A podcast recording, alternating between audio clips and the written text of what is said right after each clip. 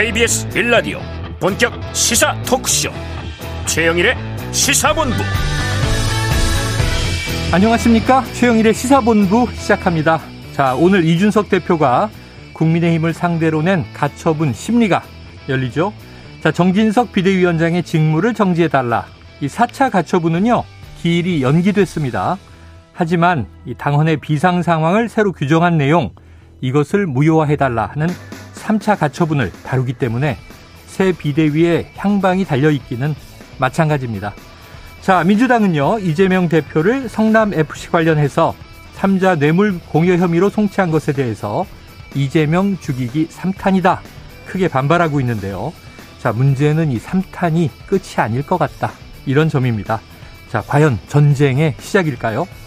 자, 최근 왜 이렇게 정치에 대한 사법적인 논란, 논쟁이 많은지 모르겠습니다. 이런 현상, 즉 정치적인 사안에 대한 사법부의 판단을 구하는 행위는 정치가 무능하고 무기력하다는 것을 인정하는 것에 다름이 아닙니다. 자, 정치를 정치로 푸는 그런 정치력을 보여주지 않는다면 앞으로 어떤 국민도 정치를 믿지 않는 때가 다가올지 모릅니다. 정치권이 사태를 바로잡기를 바랍니다. 자, 그러면 정치가 뭐냐고요? 어렵지 않습니다. 사람의 이야기를 듣고 나와 당신의 간극을 파악하고 그것을 좁혀나가기 위한 타협과 절충의 길을 찾는 것이죠. 나만 옳다. 내가 꼭 이겨야겠다. 이런 고집을 꺾지 않는 한 이 사태가 풀리기는 쉽지 않아 보입니다. 최영일의 시사본부 출발합니다.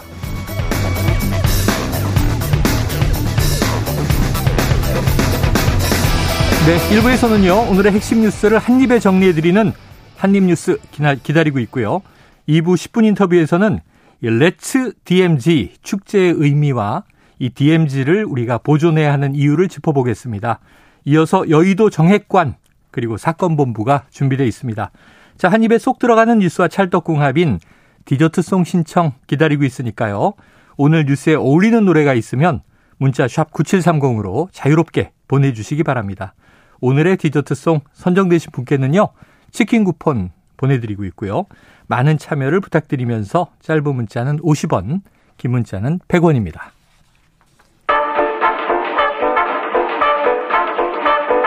최영일의 시사본부 한입뉴스.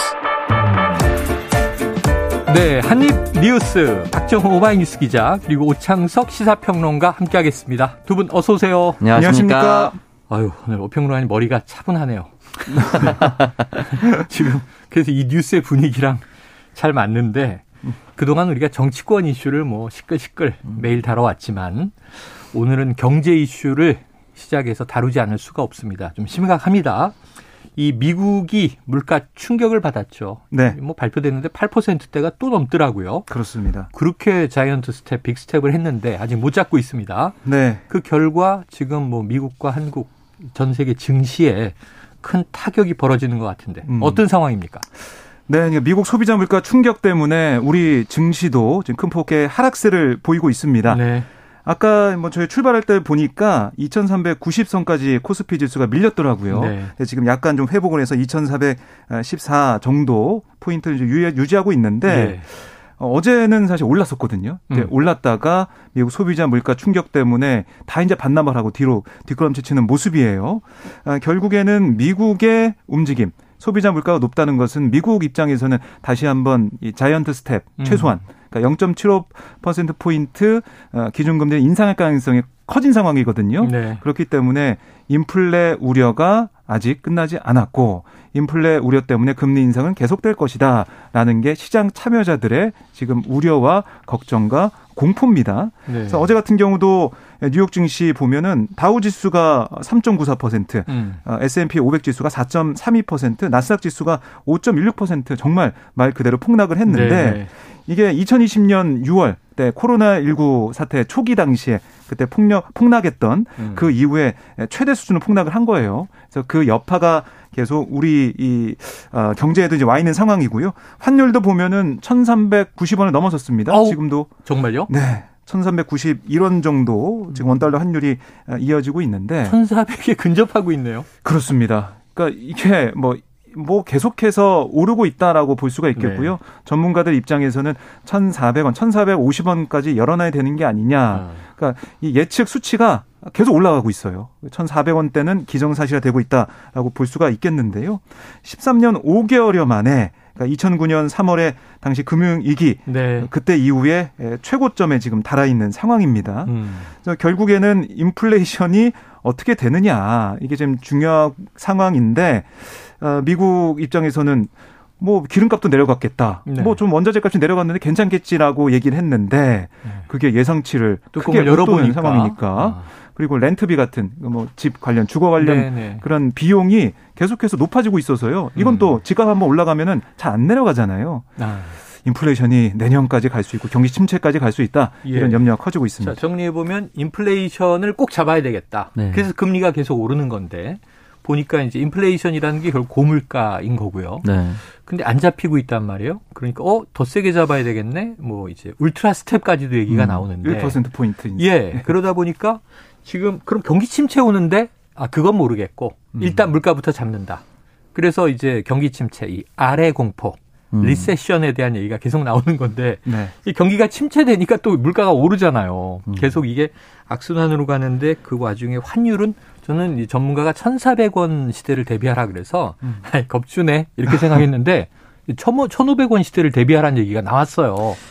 우평론가님 지금 어떤 상황인 겁니까? 그렇게 될 가능성이 높아 보입니다. 지금 여러 언론에서 얘기를 하고 있는 게 2009년 3월 30일 고가 기준이 1,422원이고요. 네. 이 이후에 13년 5개월 만에 가장 높은 수준이라고 하는데 주요 헤드라인을 살펴보면 경제지들을 경제들을 살펴보면 연말에 1,450원대 가능성도 있다라고 얘기를 하고 있습니다. 아, 그렇기 때문에 상단의 폭을 아주 넓게 열어둬야 된다. 어. 그러니까 뭐 더 이상 올라가다가 꺾일 것이다 이렇게 생각하지 말고 이 뒤를 어떻게 할 것인가에 대한 고민을 음. 시작할 때라고 생각을 해라고 얘기를 하고 있고요. 다음 주 9월 이제 흔히 말하는 FOMC라고 하죠. 연방공강시장위원회 여기 발표를 앞두고 어, 이미 1,400원 넘을 것이고 이 발표 예. 이후에는 걷잡을 수도 없지 없을 수도 있다. 음. 그렇기 때문에 수출입을 했을 때 타격을 받는 환율이 높아졌을 때 타격을 받는 기업들을 어떻게 보호할 것인가, 국민들 생활 물가를 어떻게 안정시킬 것인가에 대한 고민을 지금부터 해 나가야 될 것 같습니다. 그래요. 네. 그래서 지금 우리 기재부 네. 차관이 무슨 메시지를 내놨군요. 그렇습니다. 방기선 1차관 주제로 기재부 내 거시 금융 관련 부서가 참여하는 비상경제 테스크포스 회의를 열었습니다. 네. 시장 상황을 긴급 점검했는데요. 이 방차관의 얘기를 들어보면 주요국의 금리 인상 폭, 속도에 대한 불확실성이 커지는 그런 점이 음. 국내 금융시장 변동성을 높이고 있다. 그래서 이 글로벌 인플레이션과 통화 정책 정상화 스케줄을 주의하면서 음. 좀 각별한 경계심을 갖고 금융 또 외환 시장 상황을 예의주시해 달라 이렇게 강조를 했고 또 시장 안정을 위한 가능한 가용한 대응 조치를 철저히 점검해 달라라고 지시를 했는데요. 자, 어쨌든 이 물가가 이제 비상이고 음. 환율이 비상이기 때문에 우리 정부도 대응을 해야 될 것 같은데 특히 이제 한국은행이 지금 올해는 10월하고 11월 두 차례 금융통화위원회를 열어요. 거기서 얼마나 아, 금리를 올릴 것이냐 네. 올린다는 거 뭐 기정사실화 돼 있는데 그렇죠. 지금까지는 0.25% 포인트 베이비 스텝으로 간다. 네. 음. 그게 이제 미국과 조금 차이가 벌어지더라도 갈 거다라고 음. 하는 총재가 얘기했죠. 그런데 지금 이제 울트라 스텝까지 나오고 있는 상황이라서 예.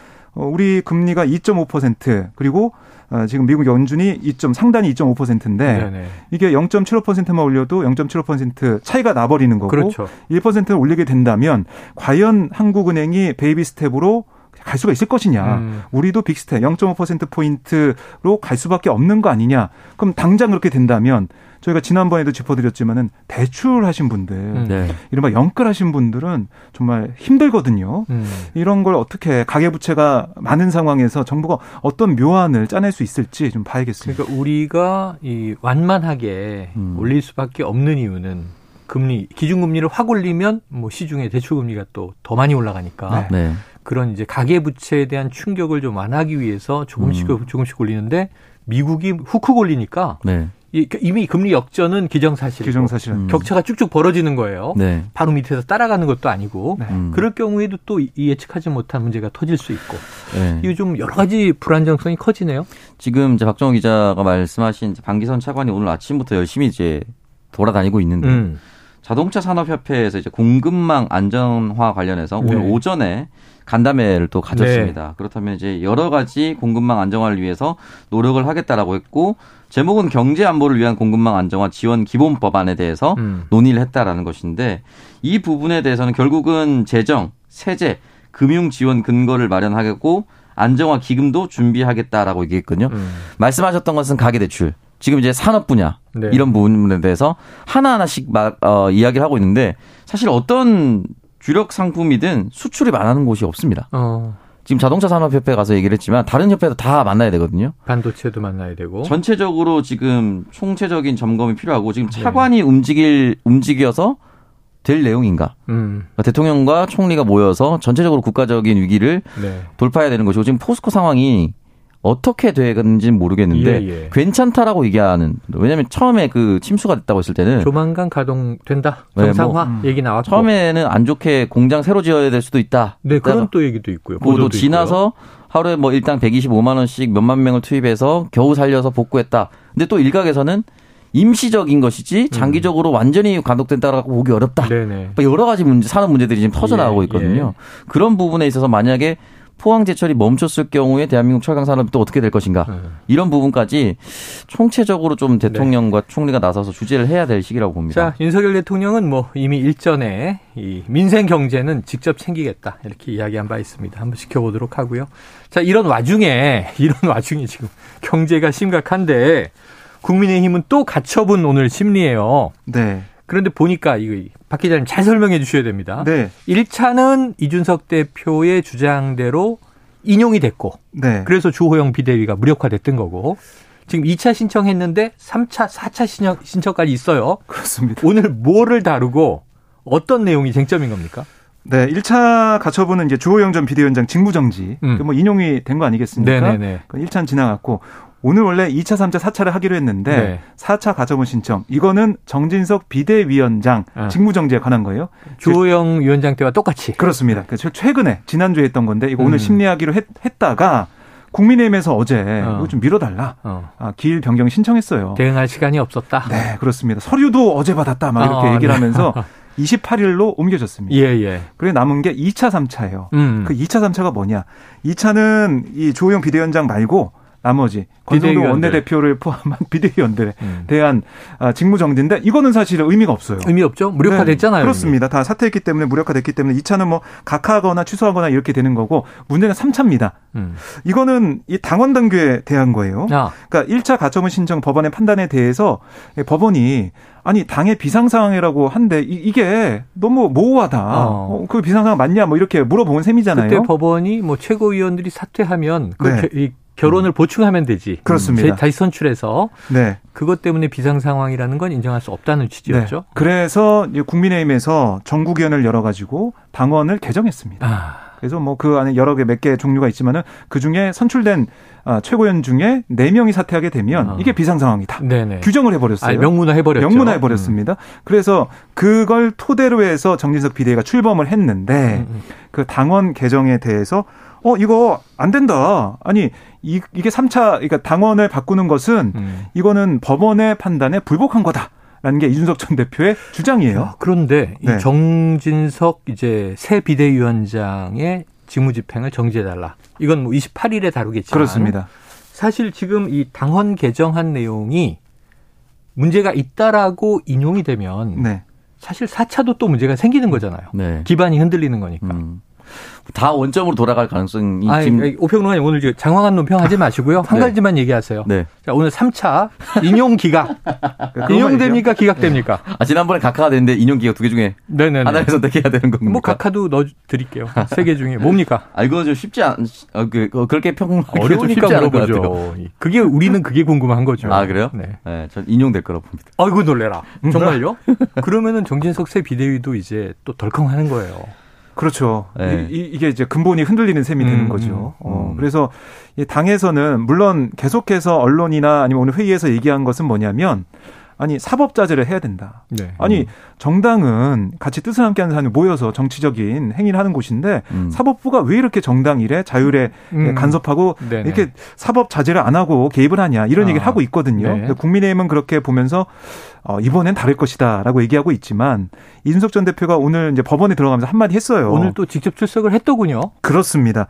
그러니까 국민의힘의 당원 개정이라는 게 결국 소급된 상황에 대해 음. 얘기하는 거고 음. 처분적인 당원 개정이기 때문에 법원에서 이걸 큰 고민 없이 판단할 거다. 음. 그래서 오늘 이준석 전 대표 얼굴 좀 보니까 여유가 좀 묻어 있는 자신감이 있다. 네, 그런 느낌이 들어서 이렇게 맞서고 있는 상황이지만 결국에는 이 앞선 재판부 또 똑같은 재판부지 않습니까? 네네. 그런 결정 사항을 좀 봤을 때 이걸 바꾼다고 해서 당원을 바꾼다고 해서 물론 당원 바꿔서 음. 인정할 수는 있어요. 근데 당원을 바꾼 상황에 대해서 이게 이제 소급 적용되는 셈이 아니겠습니까? 음. 당원 바꾸기 전에 인석 전 대표가 어쨌든 이 뭐 거리가 됐고 네. 비대가 출범한 셈이 됐는데 그것까지 어떻게 다 돌릴 수가 있겠느냐 어. 이런 얘기를 하고 있는 거죠. 자 그런데 이제 이준석 대표 오늘 가처분 심리에도 직접 나갔고 보니까 또 아침에 라디오 인터뷰까지 했어요. 근데 이 자체가 지금 비대위를 밀고 나가는 것 자체가 무리수다라는 취지인 것 같고 기관총을 든 누군가가 뒤에 있다. 오병훈 의원님. 네. 이 누군가는 누굽니까? 누군가를 누구라고 특정하기는 정말 어려운. 네. 그러니까 이준석 대표 입장에서는 예상이 가는. 아, 이거 오늘 아침이 아니고 어제 인터뷰네요. 네. 세력 또는 사람이라고 음. 추정이 되는데 아마 뭐. 그 이준석 대표를 절대적으로 지지하는 사람들은 윤핵관 또는 또 다른 용산에 누군가가 있지 않나라고 음. 추측을 할 거고요. 네. 근데 이준석 대표는 그 사람을 지칭하는 겁니까라고 했을 때 난 특정하지 않았어라고 얘기를 아, 할겠죠 당연히. 네. 네, 그렇기 때문에 이 부분에 있어서 아마도 정진석 비대위원장이 얘기했었던 사법부가 무리하게 개입하면 안 된다. 이게 또 사실은 사인이거든요. 음. 어제도 말씀드렸지만 이렇게 하지 말라라는 신호가 됩니다. 음. 대통령이 주요 수사에 앞서서 왈가왈부를 하지 않는 이유는 가이드라인이 될 수가 있기 때문이거든요. 네. 근데 비대위원장은 어떻게 보면 가이드라인성 발언을 했습니다. 아하. 사법이 넘어가면 안 된다. 근데 이게 삼권 분립에서 그 균형을 맞추는 것도 중요한 건데 균형을 같이 따라 나오는 것이 견제와 균형입니다. 음. 잘못된 부분이 있으면 서로 견제할 수 있도록 독립을 시켜놓은 거거든요. 네. 그렇기 때문에 사법부가 먼저 이 부분에 대해서 각하를 내렸는데 다시 그거를 뒤집는 정도의 내용, 뭐 기각을 그냥 해버린다라든지 이런 걸 하면 신념이 바뀌는 겁니다. 음. 애초에 그러면은 요건 잘 맞춰주면 들어줄게 이런 상황이 돼버리는 거거든요. 그렇기 때문에 아마 법원이 판단이 저는 많이 바뀌진 않을 것 같다. 바뀐다면은 정진석 비대위원장의 음. 말이 사인이 충분히 된 거겠죠. 네, 그래요. 이게 사법부 우리가 뭐 입법부, 정치권 이렇게 좀 개념적으로 부르지만 다 안으로 들어가면 사람이 하는 일이에요. 네. 네. 뭐 판사, 법관도 사람이고 정치인도 사람이고 그런데 계속 지난번에 판사 성향도 언급을 했었고 네, 조호영 전 비대위원장은 네. 사법부가 개입하는 게 문제다, 문제다 하면 또 사법부 입장에서는 음. 뭐야? 아, 자, 자기들이 잘하지. 네. 못하니까 이렇게 되는 거 아니야? 가처분 신청했잖아. 뭐 이렇게 또 볼 수도 음. 있단 말이에요. 자, 사람들은 또 감정이 있어서 이 음. 결과를 예측하기가 참 어렵습니다.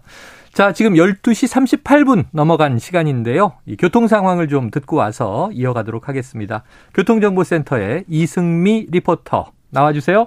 네, 이 시각 교통 상황입니다. 점심 시간대가 되면서 통행량 때문에 밀리는 구간이나 작업 여파를 받는 구간 모두 짧아졌습니다.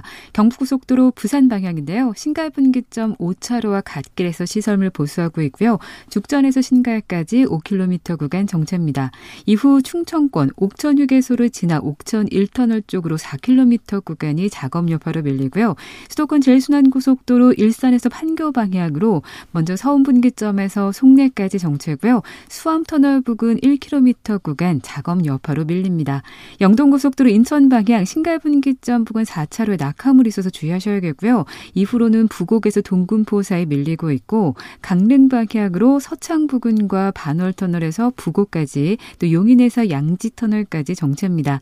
서양고속도로는 목포 방향으로 팔탄분기점에서 화성휴게소까지 막히고요. 홍성 부근 1km 구간은 작업 여파로 밀리고 있습니다. KBS 교통정보센터였습니다.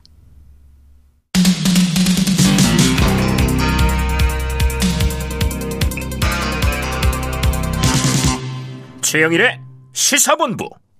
네, 오늘 가처분 심리의 결과는 뭐 오늘 당장 나오진 않겠습니다. 이 네. 전례를 보면 며칠 후에 나오든가 음. 뭐 한두 주 후에 나올 수도 있는데 기다려봐야 알 수 있는 거고요. 어쨌든 지금 이제 국민의힘은 정진석 비대위 체제를 추진하고 있는 거죠. 이미 이 전국위에서도 네. 위원장은 그렇습니다. 승인을 했고 오늘 현충원 참배했고요. 예, 예. 첫 회의도 열었습니다. 그럼 이 어제 우리가 언급한 비대위원들도 함께 간 겁니까? 그렇습니다. 네, 네 함께 해서 이제 정상적으로 지금 보면은 음. 국민의힘 지도부가 작동한다라고 볼 수가 있겠는데 네. 뭐 앞서 언급해 드린 대로 오늘 뭐 3차 아, 가처분 네, 결과. 네네. 네. 그러니까 이게 이제 당원 개정안이 이제 무의로 돌아가면 그때부터 또 혼란이 시작되는 아, 거거든요. 그렇죠. 그래서 아직까지는 정상이지만 음. 법원의 판단을 봐야 된다. 생각합니다. 자, 그런데 정진석 비대위 뭐 오늘 첫 회의를 했는데 현충원도 네. 참배하고 회의에서 뭔가 이 의제, 쟁점, 이슈 내놨을 거 아니에요. 그러니까 이 여야가 좀 함께 뭘 하자라고 제안을 했습니다. 음. 그러니까 지금까지 정치권의 뉴스를 전해드리면서 여야가 대립하는 모습만 좀 많이 보여드렸는데 이번에는 여야가 북한의 핵무력 법제화에 관한 공동 결의문을 채택하자 아. 공식 제안을 했어요. 아, 북한에서 나온 핵무력 법제화를 한 거죠. 그렇습니다. 근데 이게 지난 8일 그러니까 북한 최고인민회의에서 핵무력 법제화를 했잖아요. 네네. 그러니까 이게 제일 뭐 신경 쓰이는 우려되는 부분이 북한이 이제 우리 군의 선제 타격이나 선제 타격이 임박했다고 판단하는 경우 음. 핵무기를 허용한다. 네네. 이런 내용이 들어가 있습니다. 음. 그래서 여기에 대한 우려감이 커지고 있는데 이게 이 지난 11일 이재명 민주당 대표도 여기에 대해서 매우 충격적이고 우려스럽다라고 어. 지적을 했거든요. 예. 그런 가운데 정진석 비대위원장이 공동 결의문 음. 채택하자 이렇게 한 부분이라서 이 부분을 좀 매개로 해서 여야가 음. 대화를 하고 민생 문제도 좀 머리를 맞대고 논의할 수 있지 않을까 저는 이런 기대감이 좀 들더라고요. 네네. 네, 결국 이 여야가 좀 힘을 모을 수 있는 어떤 계기가 좀 필요한데 이게 좀 될 수 있을 것 같기도 하고 아, 또 이 정진석 위원장은 여야 아, 중진 협의체 뭐 이 얘기도 했는데 네네. 이게 김진표 의장이 지난달 윤석열 대통령과의 회동에서 내놓은 아, 제안 아니겠습니까? 예, 예. 국민의힘은 적극적으로 참여하겠다 음. 이런 얘기를 했어요.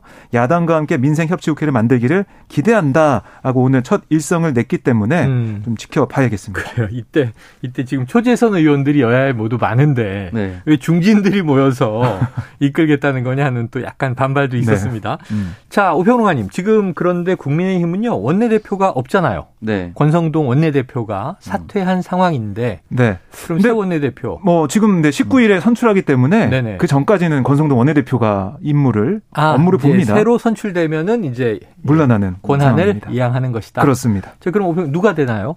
누가 예, 새 원내대표 누구죠? 아니, 쉬운 질문만 이렇게 하시네. 아, 쉽지는 않은데요. 예. 16일 공고 절차를 거쳐서 19일 의원총회에서 치러지는데 아. 그 전까지 하마평에 오르는 사람들이 조금 많습니다. 네네. 예, 다 맞는데 김학용, 윤사경, 홍문표 요 후보군이 이제 사선 김학용, 네. 음. 윤상현, 홍문표. 홍문표. 근데 이 세 명 중에는 한 명의 이름은 이미 많이 거론됐습니다. 신윤핵관이라고 윤상현 의원 이름이 좀 거론이 됐었어요. 어허. 근데 본인은 극구 부인을 하긴 했었지만은 어떻게 될지는 잘 모릅니다. 본인이 출사표를 던져서 네. 세력이 확 휩쓸린다라고 본다면 그동안 얘기가 나왔었던 신윤핵관 설에 신윤핵관 설이 사실이 되는 음. 상황이 되는 거고요.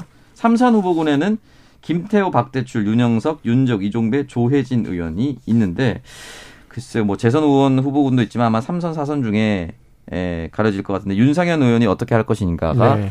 저는 초미의 관심사가 될 거라고 보고요. 어허. 아까 잠깐 넘어갔지만 북한 관련해서 결의문을 채택하는 건 더 뭐 당연히 뭐 네네네. 하고 해도 되겠지만 본질적인 해법을 어떻게 풀어나갈 것인가에 대한 얘기를 조금 정부에서 잘 내놔야 된다. 지금 왜냐면 북한에서 어, 우리 정부가 얘기하고 있는 담대한 구상을 이름 바꿔서 담대한 망상이라고 조롱을 했습니다. 네네. 그러니까 북한이 요구하는 조건들은 하나도 들어가 있지 않고 우리 의견 음. 하나도 안 들어가 있는 이명박식 해법이다. 네네. 뭐뭐 해 너네가 핵을 안 하면 우리가 뭘 해줄게. 음. 이런 식의 합법과 접근은 절대 받아들일 수 없다라고 아. 하면서 상황이 더 악화가 되고 있거든요. 예, 예. 그래서 당연히 뭐 어, 뭐 법제화시키고 이런 거 뭐 무기를 쓰고 핵을 다루고 이런 거 당연히 반대하고 결혼 채택할 수가 있는데 그렇다면 그걸 넘어서 그 이후에는 어떻게 할 것인가? 음. 본질적 해법을 어떻게 할 것인가에 대한 고민도 조금 했으면 좋겠다라는 생각이 듭니다. 자, 북한의 위험한 법제화에 대해서 우리가 뭐 공동 결의로 반대할 수는 있고 반대해야 네. 하지만 네. 문제는 그 이후에 이제 남북 관계 해법은 여야가 음. 완전히 다르다. 네. 지금 이게 문제가 될 것 같고 그런 와중에 이번 주말에 이제 영국 엘리자베스 2세 여왕 장례식 참석차 윤석열 대통령이 출국을 하게 되면 음. 그다음에 뉴욕의 유엔 총회 가서 지금 담대한 구상을 다시 한번 발표하지 않겠느냐 하는 네. 전망이 나오고 있거든요. 네. 자, 이거 지켜볼 문제입니다. 자, 지금 국무조정실이 말이죠. 이 문재인 정부 때 신재생 에너지 관련 정책을 점검한 결과를 발표했는데 자, 이게 지금 네. 내용을 가지고 국민의힘은 아주 강한 비판을 여기다 덧붙이고 있어요. 어떤 내용입니까? 그러니까 이게 이제 어제 이번에 아, 발표된 국무조정실 정부합동 부패 예방 추진단 음. 이 결과를 가지고 이제 국민의힘에 얘기를 한 건데요. 네. 이 내용 잠깐만 설명해 드리면 지난해 9월부터 올해 8월까지 전국 226개 지자체 중에 12곳과 또 한국전력 이 전력기금 사업단, 한국에너지공단의 전력산업 기반 기금 사업 운영 실태를 점검해 봤더니 네. 2,267건의 부실 사례를 적발했다는 겁니다. 음. 그래서 이 사업비 2,616억 규모로 어 이렇게 부실한 이 금액이 나왔는데 점검 대상 사업비 2조 1천억 가운데 12%가 부실 집행이 됐다라는 음. 거예요. 네. 그래서 뭐 여러 가지 이, 사례를 좀 보면 시설 공사비를 부풀리는 방식으로 과다 대출을 받거나 네. 태양광 시설을 설치할 수 없는 농지에 가짜 버섯 재배 시설이나 곤충 사육 시설 만들고 그 위에 태양광 시설을 얻는 방식으로 뭐 이렇게 대출받는 일도 있었다라는 게 국무조정실의 설명입니다. 아, 그런데 어, 여기에 대해서 국민의힘이 어떤 얘기를 한 거냐면 음. 문재인 정부에서 추진한 이 태양광 발전 활성화 그러니까 신재생 에너지 이 전반 이 사업이 이른바 이제 보조금 따먹기, 음. 비리 복마전 이렇게 규정을 하면서 음. 탈원전 정책 반대에 이어서 좀 에너지 정책 전반에서 우위를 확보하는 전략을 보이는 게 아니냐 음. 이런 해석이 나오고 있고요. 아, 특히 지금 비대위 출범으로 뭐 여러 가지 얘기가 좀 나오고 있지만 국정 동력을 상실할 위기에 놓인 여당 입장에서는 좀 공세적으로 나갈 수 있는 음. 그런 부분 그런 통계가 나왔기 때문에 이걸 매개로 좀 삼아 가지고 공세로 방향을 좀 전환하는 게 아니냐 내부에 문제가 좀 많은 상황이기 때문에 네. 외부로 좀 시선을 돌릴 수 있는 부분이 아니겠느냐 이런 해석도 나오고 있습니다. 뭐 정치적인 이유나 목적도 있을 수 있지만 어쨌든 네. 이게 팩트라면 네. 2,200여 건에 대해서 음. 뭐 2,600억 이상의 이제 정부 예산, 신, 재생 에너지 관련 예산이 부실 네. 이제 지원됐다면 문제는 문제니까 적은 금액이 아니기 보세요? 때문에 네. 네, 관리에 대한 얘기를 해야 되는데 일단은 부당 대출이나 공사비 펑튀기 이런 부분은 잡아내야죠. 네. 잡아내야 돼서 굳이 문재인 정부의 잘못을 따지면 관리 부실이죠. 음. 부당 대출을 한 사람에게 일부러 하게끔 했거나 네. 해서 만약에 그 전 정권 주요 인사의 통장으로 들어갔다. 어. 이러면 전 정권의 큰 게이트가 될 수가 어, 있지만 의도가 있으면 게이트고 담합 이 되는 거고요. 네. 그렇지 않고 지금 현재 공사비 부풀려서 어떤 사람들이 그냥 부당 이득을 취했다라고 하면 어. 관리 부실 문제 분명히 네, 지적할 네, 수 있습니다. 네. 근데 관리 부실 문제를 지적을 하면 관리 강화로 갈 것인가 태양광을 포기할 것인가로 두 가지로 나뉩니다. 음. 그러면은 태양광이 신재생 에너지고 앞으로 계속해서 필요하다라고 하면 현 정부에서는 전 정부에서는 관리 부실했지만 우리는 관리를 강화해서 네, 네. 부당 대출이나 공사기기 뻥튀기를 근절시키겠다라고 예, 예. 선택하는 것이 옳다라고 보고요. 어. 만약에 어떠한 특정 사업을 진행하는데 어떠한 문제가 발생했거나 범죄가 발생했다고 해서 그 사업을 전면으로 접어버리면 네. 앞으로 원전에서 나왔을 때 원전 마피아가 등장한다. 음. 그럼 원전 다 걷어버릴 겁니까? 음. 그럴 수 없어요. 네. 이 전력 생산에 대한 문제는 국가의 명운이기 때문에 관리 부실에 대한 부분은 충분히 지적을 하되 앞으로 관리를 강화하는 방향, 음. 근절하는 방향 이런 방향으로 나갔으면 좋겠습니다. 그래요. 자 이게 탈원전 얘기 되다 보니까 거기서 이제 180도 선회해서 그럼 친원전 이렇게 이제 되는 음. 셈인데 그게 또 그러면은 반신재생은 아니어야 한단 말이죠. 네. 모든 에너지, 미래 에너지에 대한 대책들은 좀 공존하면서 갔으면 좋겠습니다. 음. 뭐 하나를 밀면 하나는 거두고 네. 하나를 또 이제 채택하면 하나를 탄압하는 게 아니라 음. 다 대안을 음. 가지고 네. 미래를 향해서 흘러가야 하는 게 이제 에너지 정책 아닌가 싶어서 네. 이건 또 현 정부의 좀 지혜로운 그러한 정책 대안을 기대를 해보고요. 자, 이 와중에 이제 야당 민주당은요. 이재명 대표가 그런 얘기를 했네요. 이 정부와 정부가 야당 탄압 정적 제거에 국가 역량을 소모하지 말아라. 네. 본인이 지금 이제 이재명 죽이기 3탄까지 맡고 있다는 주장인 거죠. 네, 그러니까 어제 이제 논평도 나왔고 네. 그 오늘 이재명 대표가 최고위원 회의에서 음. 공개 발언에 한 얘기예요. 모든 정치의 목적, 국민의 삶을 개선하는 건데 이 대의원으로서 충직하게 국민 삶을 개선하는데 집중하겠다 이렇게 얘기하면서 뭐 네. 야당 탄압 정정 제거에 국가 영역 소모 말아야라고 이렇게 받아친 모습인데요. 음. 그러면서 정부를 향해 국민의 삶을 개선하는데 민생 개선, 그러니까 한반도 평화 정착, 대한민국 경제 산업 발전에 좀 더 노력해 주시길 당부한다. 이렇게도 얘기를 했습니다. 네. 그동안 뭐 이러면 이제 공직선거법 아, 그 의혹, 위반 의혹 때문에 이제 기소되는 상황, 뭐 검찰에 출석하냐 마느냐 음. 여러 가지 얘기에 있어서 그 동안 뭐 침묵을 좀 지켜온 모습이었는데 네. 오늘 최고위 공개 발언을 통해서 어, 어떻게 보면은 정면 대응한 셈이 돼서 음. 앞으로는 대응 기조가 바뀌는 게 아니냐 이런 관측도 좀 나오고 있고 정진상 전 성남시 정책실장이 네네. 이 대표실로 왔습니다. 아. 그래서 어떻게 보면은 이게 성남시에 있을 때 또 성남 FC 같은 의혹 같은 네네. 문제 아니면 경기도 지사 시절 이런 여러 가지 의혹들이 계속해서 나오고 있기 때문에 음. 여기에 대한 대응을 강화하기 위한 조치 아니냐 이런 해석도 나오고 있거든요. 네네. 그래서 좀 다른 모습을 좀 보이고 있다는 생각이 들고 또 오늘 최고위원 회의 이후에 기자들이 이재명 대표한테 물어봤어요. 아니 경찰 수사 결과 어떻게 보냐. 음. 성남 FC 후원금 의혹 사건 결과 뒤집혔는데 어떻게 생각하냐 이렇게 물어봤더니 경찰에 물어보세요. 왜 뒤집혔는지. 뭐 이렇게 어. 한마디도 했습니다. 그러니까 지금 상황에 대해서 강하게 좀 대응하겠다는 의지가 네. 좀 느껴지고 있다. 그러면 기자들이 경찰한테는 안 물어봤어요? 왜 뒤집혔는지 물어봤죠.